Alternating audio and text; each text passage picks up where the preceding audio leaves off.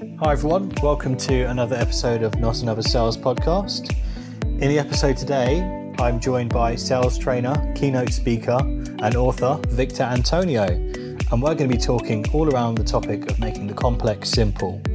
We're going to be giving you some examples of what we mean by this, what and why do people sometimes make the simple complex, what are some of the main benefits from making the complex simple, and how you can become better at doing this. So sit back, grab a pen and pad, and enjoy. Thanks for joining me on an episode of Not Another Sales Podcast. No worries, man. Thank you for having me. You're very welcome. You're very welcome.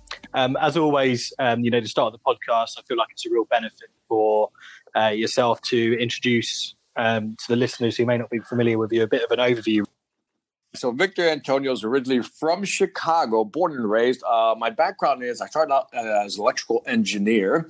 Uh, to make a long story short, I was doing well in engineering. Realized I didn't really kind of like engineering, and uh, eventually I discovered sales. And when I discovered sales, it's like I hit my hyper pad. You know what I mean? Like I found where I belong.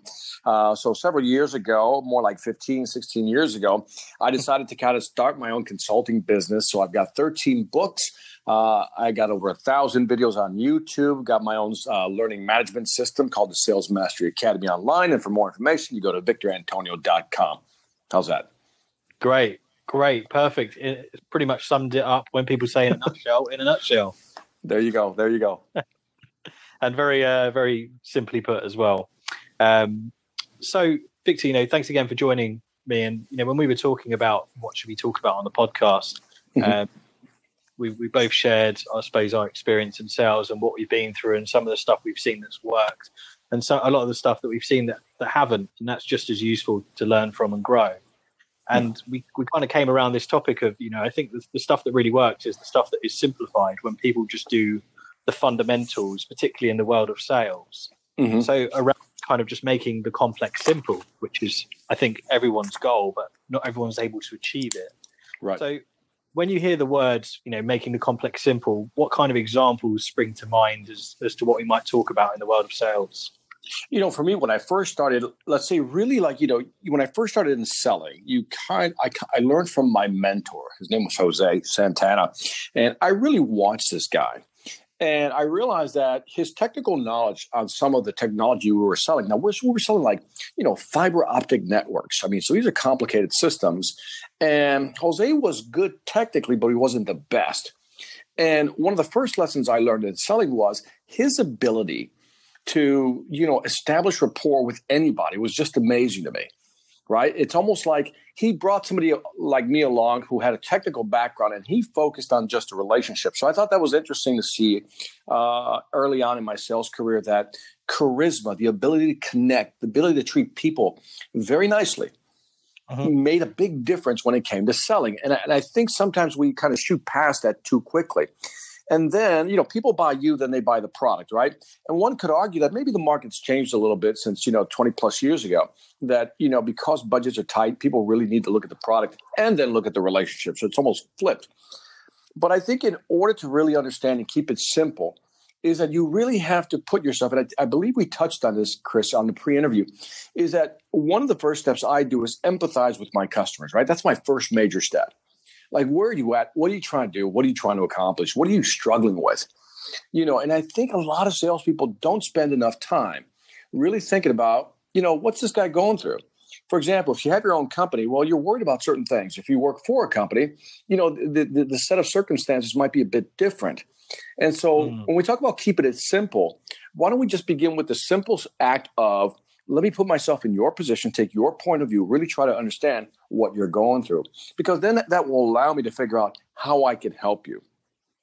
Yeah, definitely. I think you know you, have you've, you've mentioned it there. Really, I think too often nowadays everyone's rushing to get to their pitch, to their value proposition or what they've got to offer, and, and miss out that valuable piece at the part at the start is where that's the golden nugget really because you're not able to really articulate what you can do for a customer until you fully understand them really Correct. Someone once said to me, and I, and I wish I came up with this phrase, Chris, because it's such a beautiful phrase.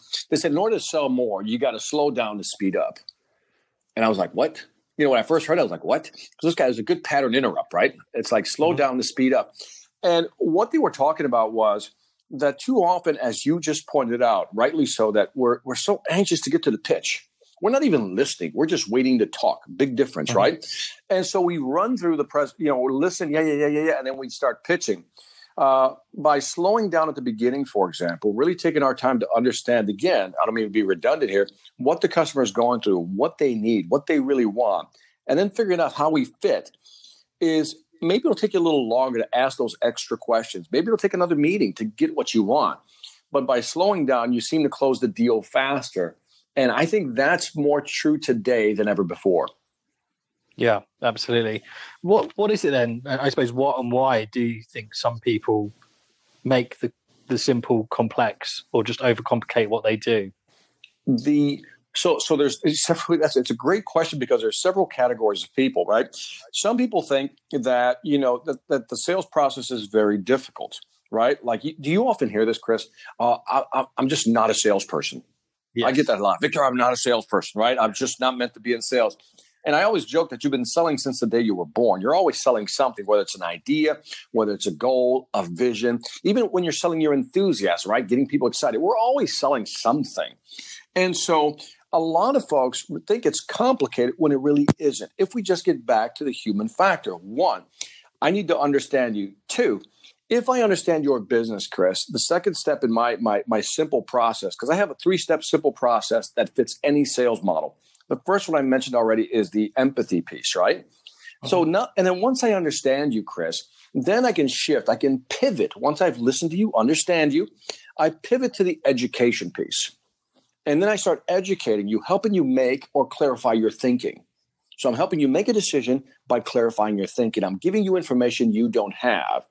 And then the third step, so you, you again, you empathize, you educate, and then you allow them, you empower them to make a decision. You guide them in the decision making process. And if you really think about that simple formula I came up with, which is, you know, empathy, educate, then empower them, every sales training program really has those three, those three critical elements. And I think people try to overcomplicate it. We've all seen sales processes where, you know, they have like, I don't know, 20 steps that you have to go through to close yeah. a deal.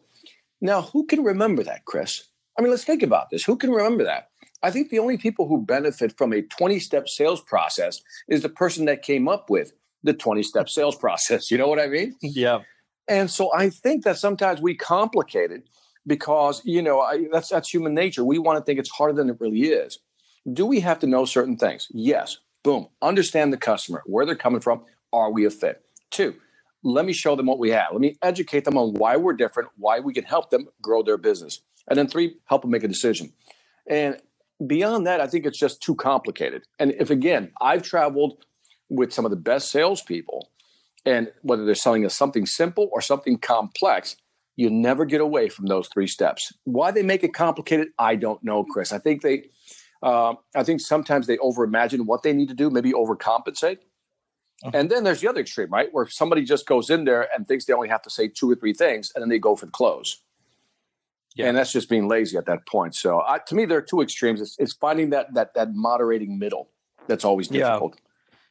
For me, when I when I was thinking about you know why is it that some people do it and on purpose sometimes is because we're in such a competitive world particularly if you're talking about you know sales training and models and people essentially trying to reinvent the wheel to make them stand out but they're, they're trying to make them stand out in the wrong way because you know as, as you mentioned at the start i think people are a lot more informed on how they make decisions and you know, people say that someone's sort of 70 or 80 percent of the way there by the time they get to mm-hmm. speaking to you um, and i think what you need to do rather than trying to differentiate your sales model or how you stand out in the 20 step process is differentiate from using your own human being, your own natural instincts, really, about how you engage with people, as you said at the start, through empathy, through educating them, and through empowerment, not by trying to reinvent something that might look great on paper and fancy, but when you actually try and put it into a practical world, it just doesn't work.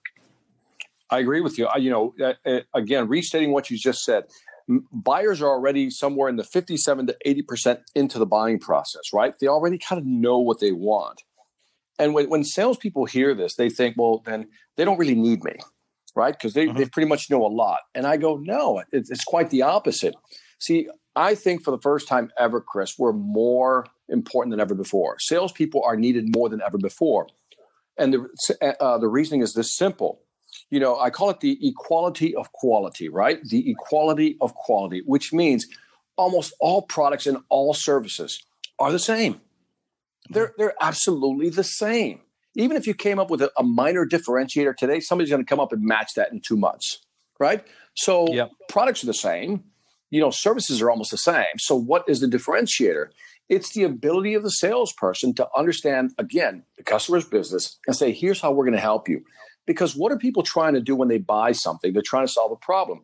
But in yep. doing so and, and making that decision, what they want from you, Chris, as a salesperson is, you know, reduce my anxiety, increase my certainty and re- or reduce my anxiety, but make me sure and certain that this is the right move for me, Victor, because there's too many options out there. I need to believe you, Chris. You know what I mean? And it's mm-hmm. only through the education phase. And this is where you can't shortcut the process, right? This is it. You have to know your product better than the customer. And this is where a lot of salespeople fail. So if I could draw a, a, a, a Venn diagram for you, Chris, in the air, you got to know your product, you got to know your customer's business, and then overlapping, you have to know what's happening in the market. Those three things overlapping, wherever they intersect, that's where salespeople have to sell today. Yeah, absolutely. And, and on your last point there as well, um, you know, going on from what you've said, is I think sometimes people overcomplicate it because they just don't understand it well enough. They don't understand either how to sell it or what they're selling because they've either been either the business itself is fundamentally not set up in the right way to be able to clearly articulate what it does, or the salesperson hasn't really fully understood it to themselves. And you know, we were talking um, before this podcast about um, you know, I was speaking to a guest of mine on a previous podcast, and she was talking about you know, if you can't articulate it to a six-year-old or an eight-year-old, then you know you really don't understand your products well enough or your solution. Oh, I love that. You know, there's a phrase I've always loved. Uh, it's there's a Latin phrase that goes something like this: "Natura simplicitatem amat." Old Latin meaning nature loves simplicity, and I'm always saying, and so do I. Right? Because that's what the brain understands. That that is the natural processing of the brain. When you look at you know our, our decision making system, right? You know that, that that part of the brain, that reptilian brain that makes this fight or flight decision when when the brain can't understand what you're telling it because it's too complicated or it feels overwhelmed, it immediately moves into flight mode. And flight mm-hmm. mode, you'll get, uh, let me think about it.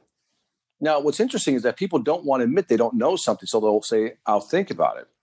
Yeah. And, you know, if I could tag on to that one more thing, Chris, I think you'll find this interesting. There's something called information asymmetry.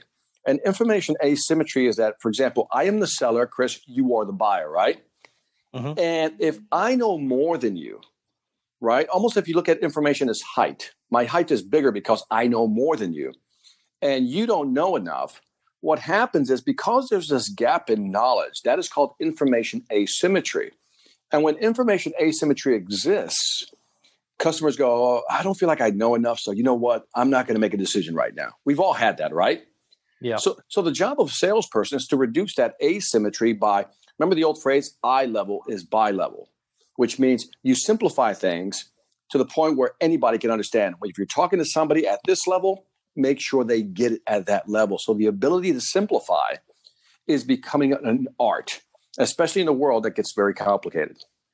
Mm, absolutely. You know, no one wants to feel stupid when they're trying to make a decision. And I think you know, on that point, um, you know, why do some people make the complex simple?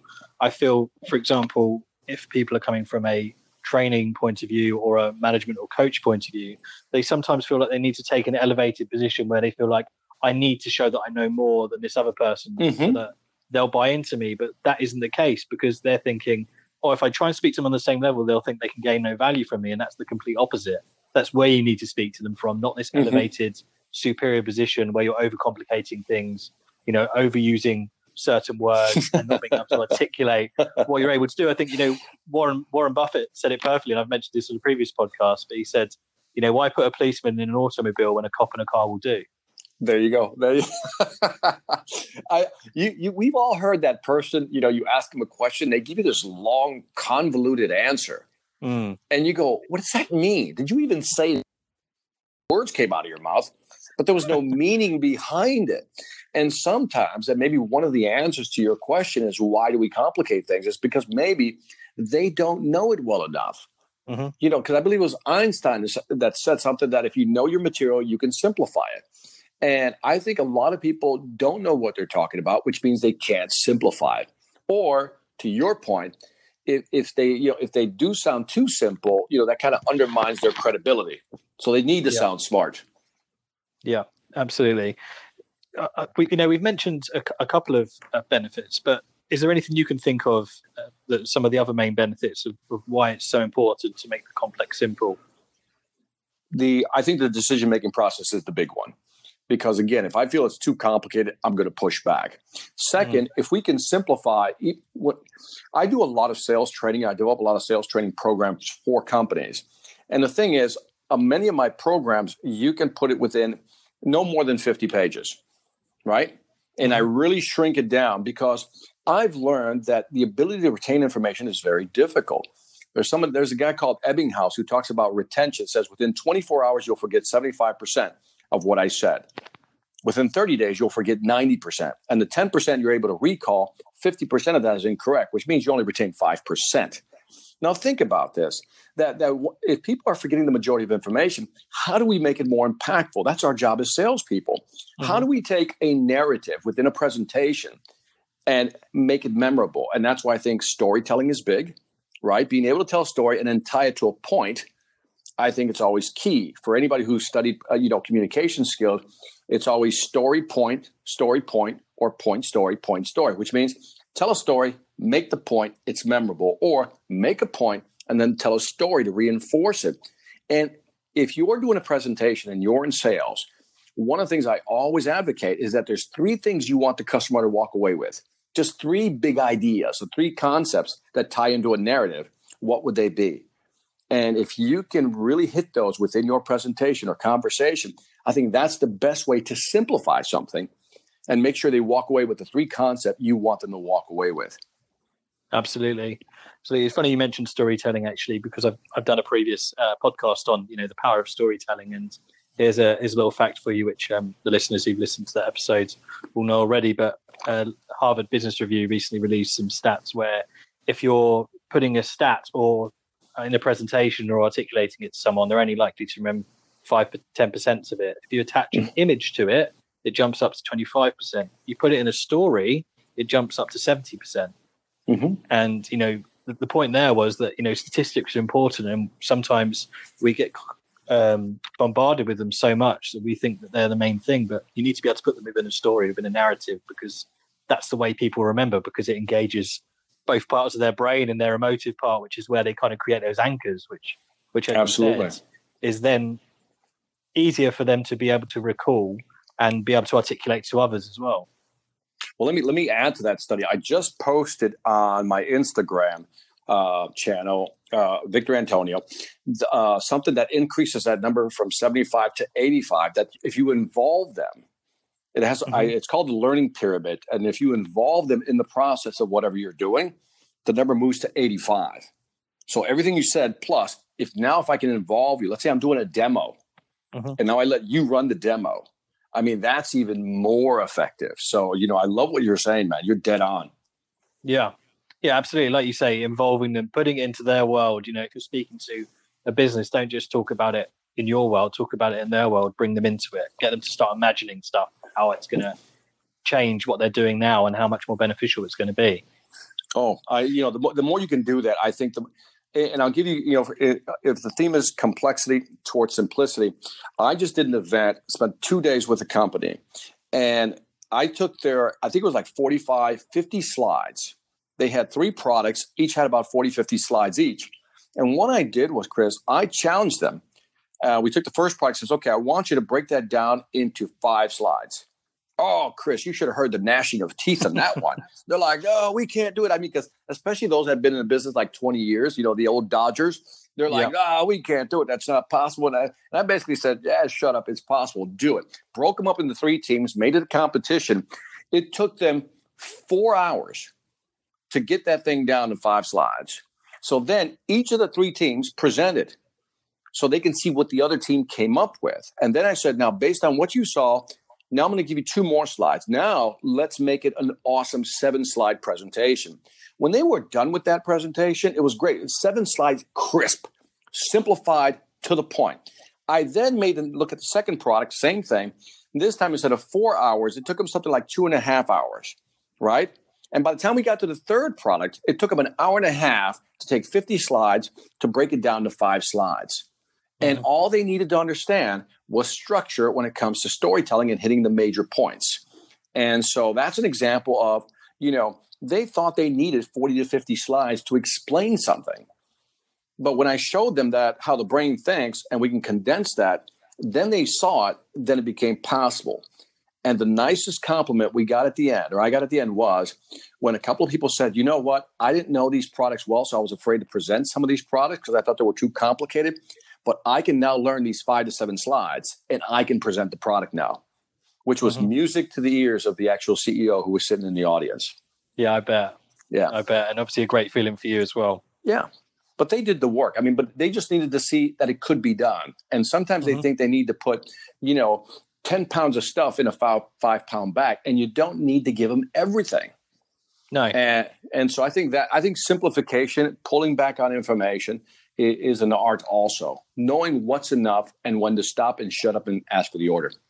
Yeah, absolutely. And I think, you know, not just from a, customer's perspective or benefit, but also from your own benefit. When you're able to make the complex simple, it allows you to be more natural and bring out your more of your natural style and what makes you good at what you do because you're not overthinking this 20 step process or oh, trying oh, to remember, as you said, 40 or 50 slides. It's it brings more of your personality out, which is of course what people are going to buy into fundamentally.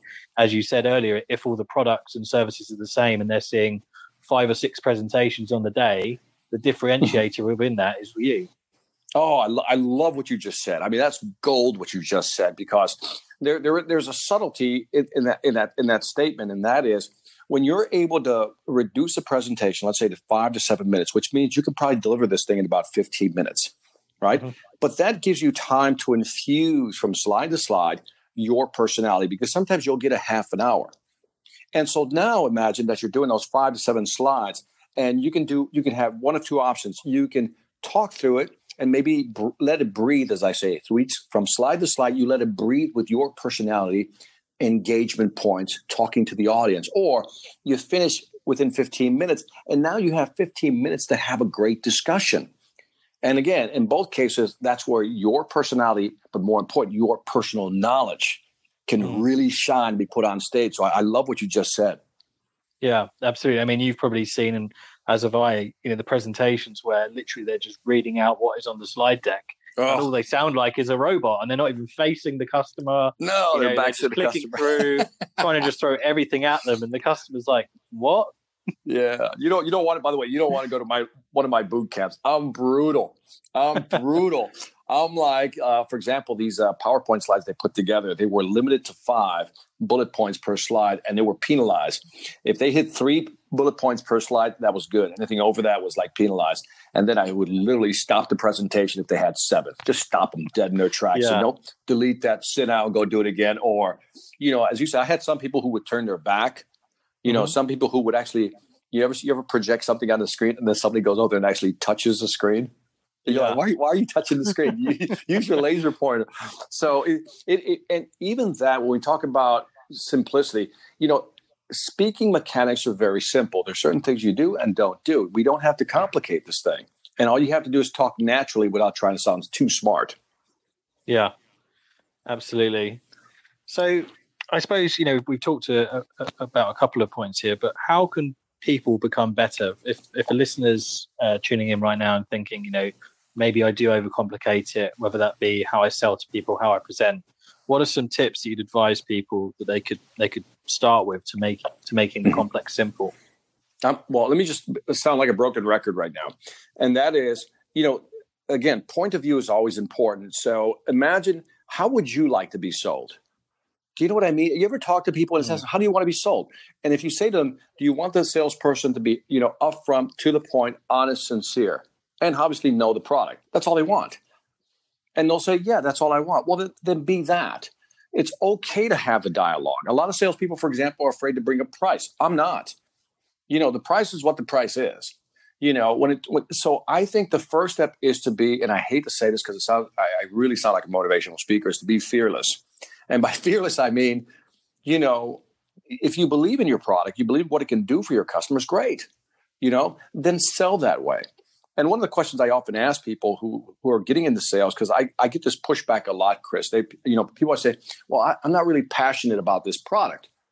And all I say to them is, do you, should you love the product you sell? Should you love the product you sell? And I would say, mm, not really. You don't need to love it. Here's what you need to love you need to love what it does for your customers. Now, I want you to think about that for a second, Chris, because when somebody tells me, well, I have to love a product before I can sell it, well, that's egoistic because you're thinking about yourself. But if you're selling a product that helps a customer increase revenue, reduce costs, or expand market share, you need to love what it does for your customers. And I think that's key because, you know, if I if I know what it does for people, it's like if, if you discover some type of weight loss pill today, right? And you uh-huh. tried it on a bunch of people, you'd be excited to sell it because you know that it will change their lives. So if you can love your product, not because you love it, but because you love what it does for your customer, that's where you begin. And a lot of people really don't understand, Chris, what their product or service can do for their customers. Yeah, they'll say, yeah, yeah, my product will help you save money. Well, how much money? You know, and well, how will that impact their business? I'll give you an example, Chris. I sell sales training, right? That's my thing. Mm-hmm. Let me let me tell you why I get excited about sell, selling sales training. I know that if I can get you to sell the way I sell, you're going to make more money. You're going to increase your revenue, which means one of two things. One, you're going to probably hire more people or expand, you know, expand your business, right?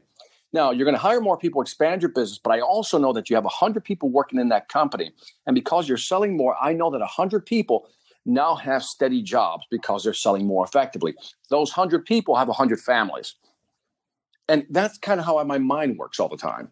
Mm. How can I help you? And I think that's the first step. You got to really love what it does for other people, other companies. And I think that's the starting point. Really understand the value of what you're offering. Step number two is when you when you know that value, when you know it can help a customer, you're less likely to want to discount anything. Because if I know that my sales training can help you grow your revenue by, let's say, a million dollars a year, I'm not giving you a discount because I will show you how I can help you grow your business by a million dollars. And I think that's one of the biggest steps salespeople have to make. You really have to love what it does for your customer. And I yeah. would start there. Yeah, and you mentioned that earlier, you know, when you talked about understanding what problem you're solving. Mm-hmm. I think that's, as you said, like the, the, the, the crucial first step for making the complex simple, because then you're able to really focus on that when you are going into a presentation, cutting mm-hmm. it down from 50 slides to seven, because you know what problem you're looking to solve you're going to spend the time being able to understand what's important to the mm-hmm. customer. Mm-hmm. Um, you know, being able to show the right level of empathy, then being able to educate them and empower them. Right. So that all put together is, you know, is, is a fundamental way to think. You know, how can I just make this complex simple? Right. And I think also it's come it comes from seeking feedback. You know, you mentioned there when you do your boot camp, sometimes people will put six or seven bullet points on there, or they'll keep going and you'll stop them. Mm-hmm. And you know, I think this I think some people, you know, worry about getting feedback from other people because they take it too personally, or some people hmm. worry about giving it. But do you know what? Like you stopping them there, the customers may not be doing that, but in their head they may be switching off, which is exactly yes. the same thing.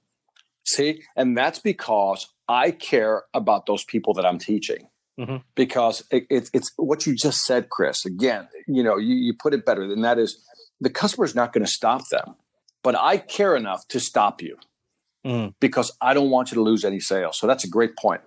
Yeah.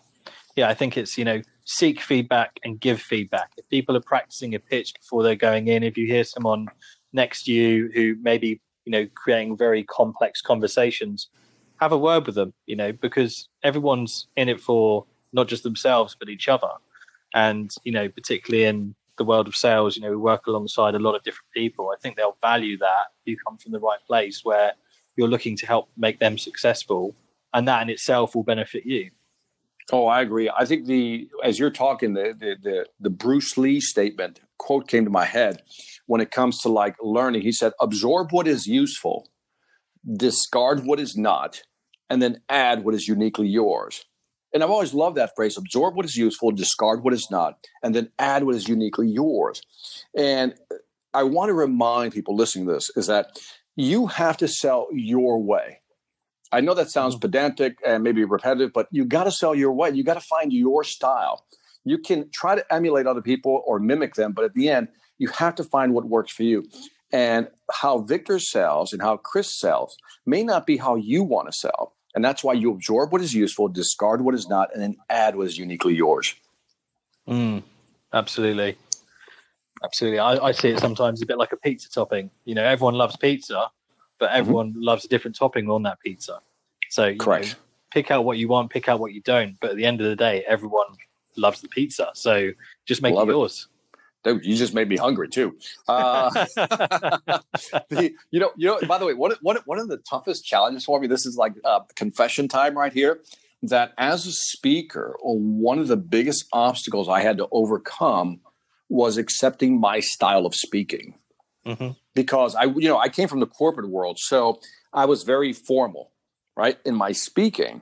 Uh, and if you watch some of my videos on my website, you'll see that I've shifted towards this very uh, looser style of speaking where I have fun with the audience, but I educate them at the same time. You know, I'm always kind of throttling one back and forth between education, telling a story, you know, or doing something to keep them engaged. And it took, it required a lot of, you know, me talking to myself, you know, to say, it's okay to do it this way, Victor. You know, I was having those conversations with myself.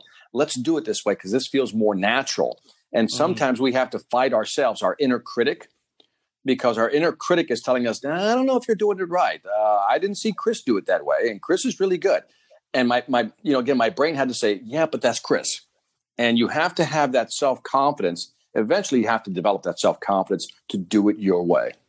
Mm, absolutely. So, staying on the topic of Victor, what you know, you've, you've talked briefly at the start around your story, where you are now, and how you've got there, but what would you say has kept you motivated or, or, driven you throughout those those years of you know creating a consultancy and building up to where you are at the moment? Oh, I hate when they ask me that question because I have to be honest about it. So, you know, I mean, it's like uh, I really hate answering that question, but I, I, I said I never run from that question. The what keeps me vote, motivated is not wanting to work for anybody else ever again. It really does. I, you know, that is the most honest answer I can give you because I don't want to work for anybody else again. I don't. I am so unemployable right now. You know what I mean? I'm, I'm never yeah. going to say I'm never to say never, Chris. But let's just say, you know, I work hard, never having to want to go back. There's nothing wrong with working for somebody else. That's not what I'm saying. Just for me, uh, no good. And so yeah. one of the things, uh, so that's part of my motivation. Uh, I don't want to. I want to have my own business. Maybe that's a more positive way of saying it. That I just want to have my own thing. I don't want to work for somebody else. But what also keeps me motivated is that I love the art and science for me of selling. I mm. truly love the art and science of selling. I just, it's just something that just, I don't know. I think it's something that could be studied to the end of days. And so I'm always looking for something different in the world of selling. What's changing? Like my most recent book, uh, Sales Ex Machina, which it talks about how artificial intelligence is changing the world of selling to me, I'm looking at that going, okay, that's exciting. I want to talk about that because that's something new in sales. Uh, you know, years uh, a few years back, it was all about what's influencing and persuading people. What are some different techniques? What studies are out there? So, what keeps me motivated is learning about the art and science of selling and how it's evolving with technology right now. Yeah. And, and on that, is there anywhere in particular, whether that be videos, blogs, particular individuals, where you source your inspiration from? to for your books or for your videos or for your talks when mm-hmm. you're looking to to find new ways in which people are looking to set the world of sales? Well, I looked at my my situation about ten years ago, almost to the date. Uh, uh, there's a guy named Gary Vaynerchuk. I'm sure you heard of Gary V. Absolutely. Yeah. So Gary V wrote a book called Crush It, right? And it was about 10 years ago. And Gary Vee wrote a book called Crush It. And he talked about video, video, video, video, right? And it was around after reading that book, it's like I pushed all my chips in on video, right? So I have a total about 1,100 videos online right now. And so, because I've been building over the years. And and I really believed what he was saying is that video is going to become a very a significant part of how people learn and consume information. Uh, blogs are not going to. I mean, blogs are still popular, but articles are still popular, but video. And as, as as the attention spans keep shortening, video is going to be more you know prominent. And so I had that in my head. So I started creating videos because I also realized that I like to consume videos. So again, I became my own customer. Says, how do I consume information? And most of it came back videos. What's now happening, and this is where Gary Vee's going, I kind of believe him, and that's why you're doing what you're doing, is that podcasts are now becoming, you know, that mm-hmm. prominent channel for delivering great content like this channel you have, right? And so, you know, that's how I consume content. And that's if you want to be, I guess, recognized in the market for what you do, if you're not doing video or podcast audio, I think you're missing out. Yeah, yeah, absolutely. I mean, I read the, his newest book, Crushing It. Um, mm-hmm. You know, I started reading that when it came out, and that's kind of what inspired me to to go about doing what I'm doing right now. So it's very close to my heart. Oh, and, there you go. You know, it's it's got some some great stories in there, but some great practical advice in there as well. And I think it's really written in there. And again, when we're talking about the complex simple, it's it's a perfect example of that. So I'd recommend anybody listening to this to grab a copy of that or get the audio version because it's well worth the read. Yeah, it's funny when you look at, you know, I mean, it's again, I go back to that Latin saying that natura simplicitate amat about nature loves simplicity. If you really study anything, the irreducible primary is always something very simple. If you talk to. Warren Buffett and you say, how, how do you invest? He breaks it down in a very simple way. Here's what I do, right? Almost any expert you meet always simplifies it. He says, "Yeah, yeah. there's a lot, there's a lot of adornment, there's a lot of you know ornaments here and there, but really, here's the crux of it." But the thing is, there's two words that have to be tied in to that simplicity, and that is persistence and consistency. Right? Persistence will get you there. Consistency will keep you there. Right? So you have to be persistent. Like you just can't do one podcast and expect the world to recognize you. Right? And you have yeah. to keep banging away at it, and then you have to be consistent in your messaging. And so I add those two things to this this model because when we talk about branding, again, I think it's simplicity. People say, Victor, how do you brand yourself? And I'm like, I don't know, persistence and consistency. I don't talk about, you know, uh, leadership a lot. I don't talk about teamwork a lot. I don't talk about customer service a lot. That's not my thing. I am consistent in my messaging. This is what I do. This is what I do. And I think that helps a lot when you can simplify your message to the market. And that should be who you are. Yeah. Yeah. And I think, you know, when you were mentioning that there, it kind of brought me back to a point earlier why people make the simple complex. And I think, you know, that phrase of it sounds too good to be true when you've got people simplifying it and people thinking, oh, that just sounds too easy. But as you say, what, what you need to embody within that and build on that is this is where it comes down to you as a human being, you know, the persistence, the patience, the determination, and the hard mm. work, which isn't always written on a bit of paper. But right. you know, what makes those successful people successful is because they keep it simple, but they also put a hell of a lot of hard work within that as well. And you know, I, and I agree with you 100. percent And to add to that, that Gary Vee book you read, if you really zoom back, and without having read that one in particular, the I'm sure that a lot of stuff you were like, yeah, I know that. Yep, mm-hmm. I knew that. That makes sense, right? I mean, I like I said, I haven't read the book, but I'm sure there there weren't too many like, wow, I never thought of that. I'm sure there weren't too many of those in there. Because mm. at the end of the day, the basics are the basics are the basics. And again, people want great content. They want consistency. They want you to be out there all the time. They want you to give them value. That's all they really want and be nice about it. And yeah. so maybe you can't charge a lot of money if you're simple. How's that? maybe that's why you got to make it sound complex. So you can charge more money. You know, well, it's a 30 step process, Victor. That's why you're paying a lot of money. I don't know. Yeah. so, so for you, Victor, I suppose in the last 16 years or, or over your whole career, what's what's been one, some of your big or the biggest challenge that stands out from the perspective of you know, if I'm a listener wanting to get into what you're doing and follow in your footsteps, but mm. at the hmm. same time in my own natural style. What's right. been the biggest challenge you faced and how have you overcome that? So the the one thing was, and I'll tell you the story because I wanted to stick, and that is when I first started in the speaking business. Uh, you know, one of the decisions I made was I, you know, I wasn't getting booked a lot and I wasn't having fun, right? And so the only one I can control was the having fun. That's when I changed my style to me being natural. So now I was enjoying myself. Now I still wasn't making money, Chris, right? I wasn't getting booked. Yeah but I had driving business, but at least I was enjoying myself. So I solved one out of two problems.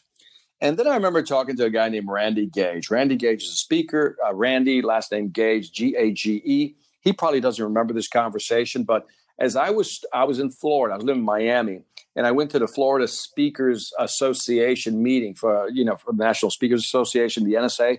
That was the FSA. And so in there, you know, I went to hear Randy speak. He's a great speaker. And during lunch, I kind of made it a point to maneuver myself right by this guy, right?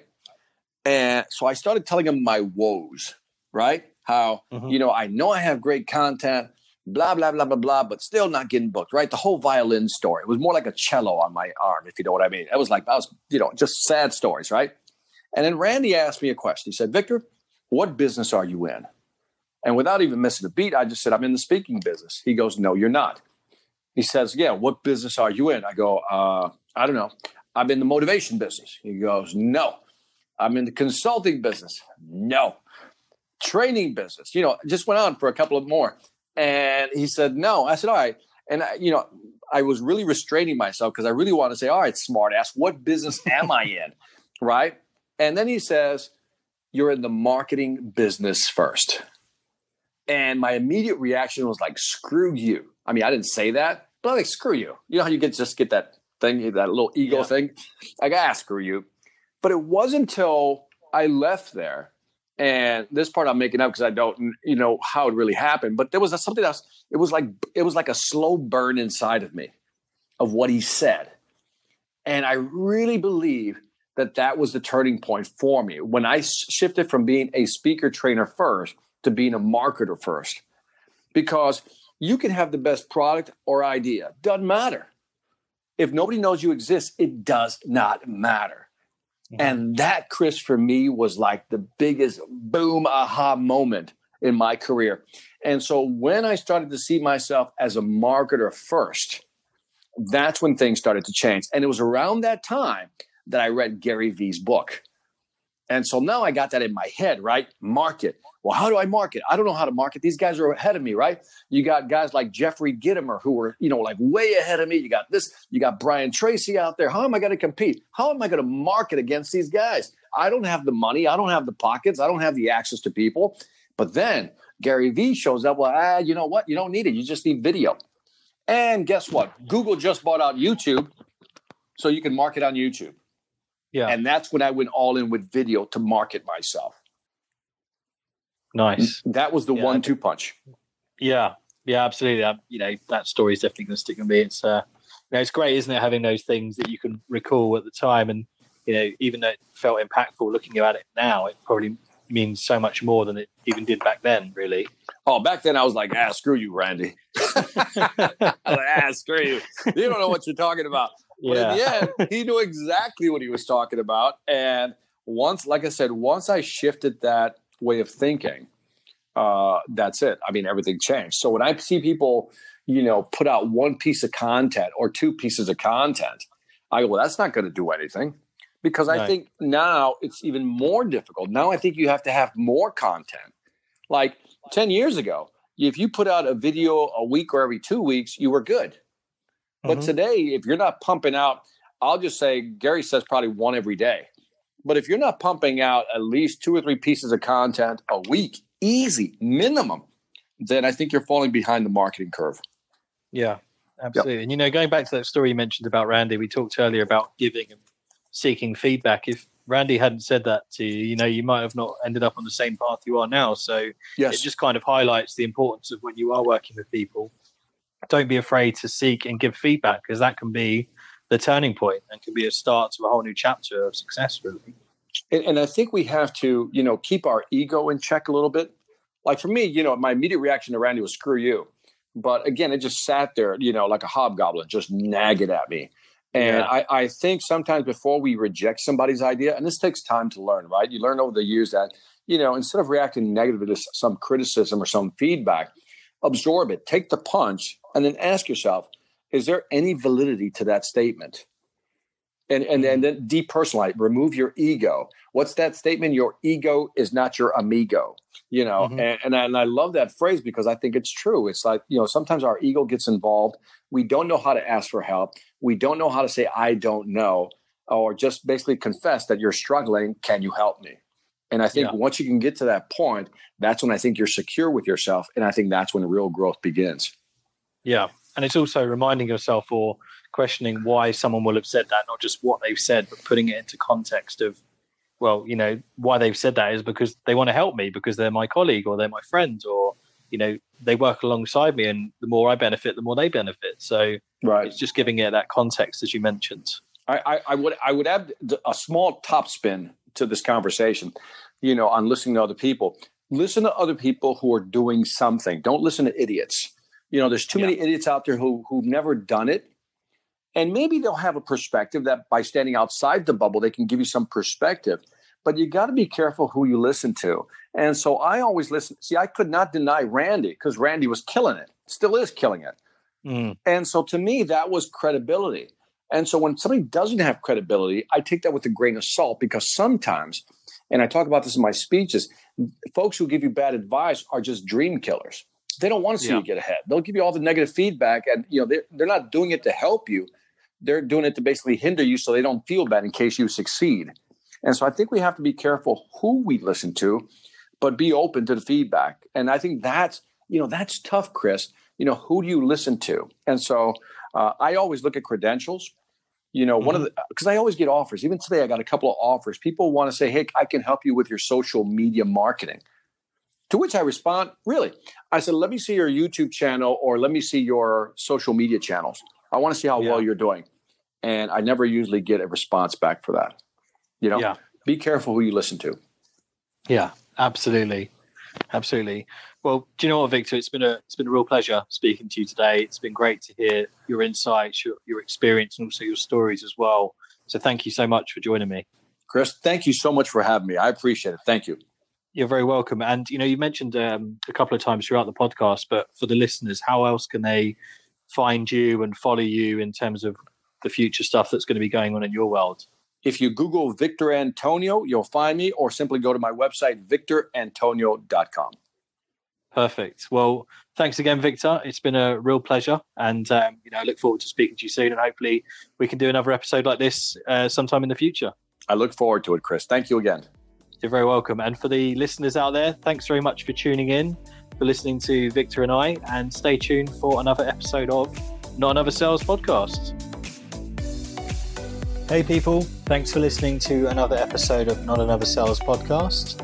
If you want to stay up to date with the latest episodes and posts, you can find me on Instagram, Not Another Sales Guy, underscore in each of those words. You can also find the podcast on all major platforms by typing Not Another Sales Podcast. And also, if you want to connect with me on LinkedIn, I go by the name of Chris Hatfield. So thanks again and stay tuned for another episode.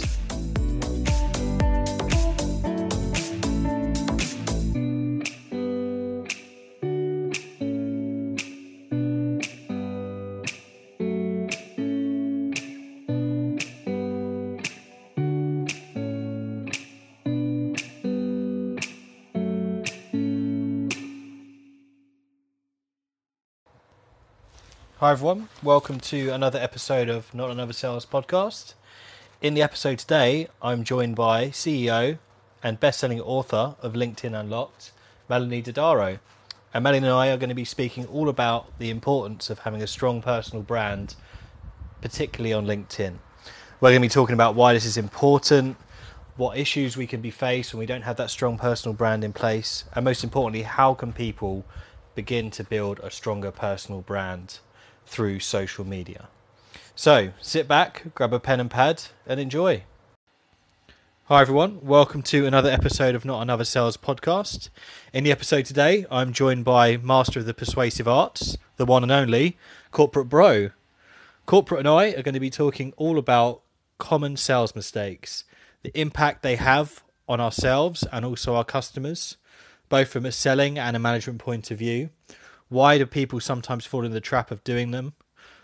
And most importantly, how can these be avoided? So sit back, grab a pen and pad, be prepared for a laugh, and enjoy.